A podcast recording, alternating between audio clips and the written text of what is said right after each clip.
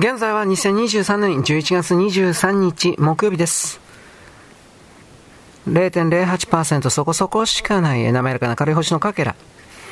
その薄い計算と酸化アルミニウムの回避に追われたちっぽけな岩石質の球体は燃え盛る母星の周囲の重力で、重力で曲がった空間をくるりくるりと巡り続けた。母星の周りを一度回るたびに、自分自身は三百数十回くるくる回る。和倉場に空間を生じ、母星との永遠の結びつきを強制されて以来30億回。あるいはそれ以上母星の周りを回転したとき、その岩石の玉の上を、薄くを水の中露出した岩と水との境目に、偶然奇妙な組み合わせの有機き化合物ができた。降り注ぐ光と熱、雨と降り注ぐ宇宙船、対流と表面の摩擦によって大気中に蓄積される静電気の大気中放電これらのものが炭素と窒素の化合物を作って水中に溶け込んで硫黄と水とがくっついた。そしてその奇妙な有機化合物は周囲から炭素を取り込んで一連の反復反復化学反応を繰り返しながら、その過程で当初の有機化合物と全く同じものを作り始めた、すなわち増殖を始めたのである。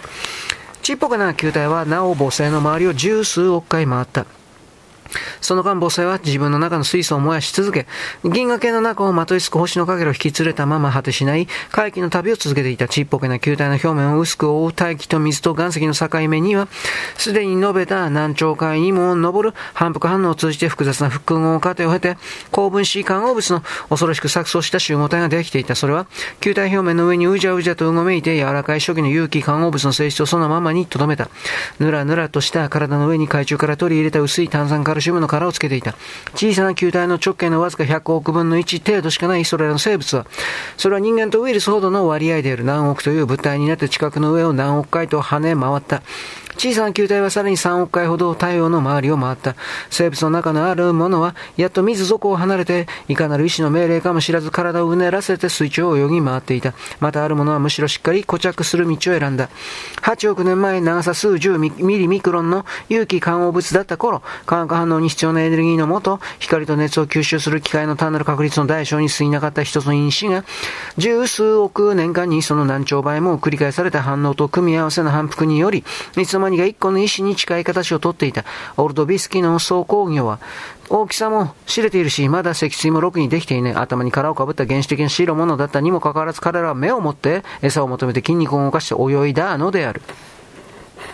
小さな岩の球体地球は太陽の太陽の周りをもう1億回ほど回った。巨大な大宇宙の一点に1000億ある同族の星の中の一つの傍らに、偶然にポツンと生まれてからすでに母星の周りを48億回、あるいはそれ以上も回っていた。最初の長さ数十ミリミクロンの小さな増殖する有機化合物の糸、最初の生物が生まれてからでもすでに8億回も回っていた。だが地球は疲れも飽きもせず燃え盛る母星、50億年近く燃え続けて、対して変化も見せぬ母星の周りをぐるぐると回り続けた。今はあの最初の生物に比べたら恐ろしく複雑になって恐ろしく分岐して、巨大化した生物がついに水中を離れて、奇跡の機械としか思えない期間でもって地上歩き回り始めた。個体の変化も驚くべき多岐にわたった。古く発生し、なお、種を守りつつ生き残っている細菌やウイルスをはじめとする各種の生物を合わせれば、そのバリエーションも個数も膨大な数に上った。この頃の最大の生物、ディープロドックスの体長に、実にそれを乗せている球体の直径の45万分の1、30メートルにも及んでいた。最初の増殖する有機化合物がおそらく球体直径の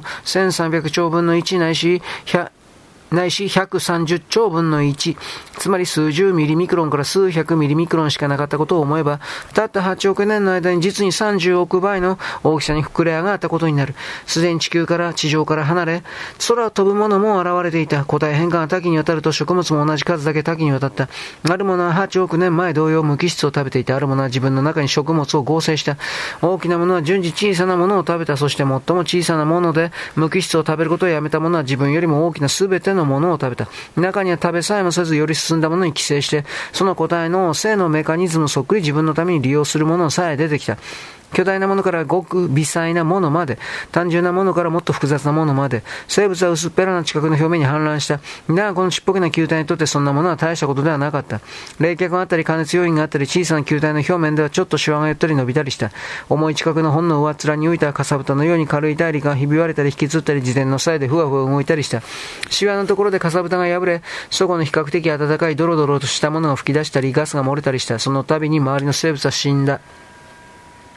ひび割れたところに海水が侵入し、かさぶたが揺れると薄い表面の上にさらに薄くくっついている水がほんの少しチャプチャプ揺れた。すると溺れた生物がたくさん死んだ。大気の天井から滴る湯気の冷えた水滴の一雫がほんのわずか大きいとそれはかさぶたの一部を削り取り、たくさんの生物が押し流され、土砂に奪って死んだ。地球はくるくる回りながら40何億回目の回遊を続けた。ふわりと薄く球体を包んだ大気中の炭酸ガスや水蒸気がほんの少し増えたり減ったりすると表面の温度がほんのプラスマイナス10度ばかり上下して、その度寒さや暑さがやってきて大変な数の動植物が死んだ。そして時にはある種の生物がやたらに増え、そのためにその餌になる生物が絶滅し、ついにはその生物の死に至えたこんなことはそれこそ何億回繰り返されただろう。球体はもう1億何千か、何千万回か回った。球体の上ではちょっと温度が下がったことがありすると氷があちこち張り詰めて巨大な素晴らしく発達した強い生物が山ほど死んだ。それからわずか数百万回回っただけでその間に3度も氷が張ったことがあり、その度に氷河期と氷河期の間に生まれてきたすごく洗練されされた巨大な動物が死んだ。地球の自転軸が移動して北極が今の南太平洋から赤道付近へ移っただけで多くの生物が死んだ。もう昔の動物の子孫で生き残っているのはわずかしかいなかった。二度目の氷が引いた時前の時代にちっぽけな情けない片隅のネズミみたいだった生物だったものが、体が大きくなって頭が発達して立ってものを持つようになった。だがその頭の発達は、マンモスの牙やサーベルタイガーの剣士の発達の仕方に比べればお寒いものだった。物を持って獲物を狩りにしてもその戦闘力は、全世代の堂々たるティーラのザールスに比べれば月とすっぽんだった。ここまでよろしくごきげんよう。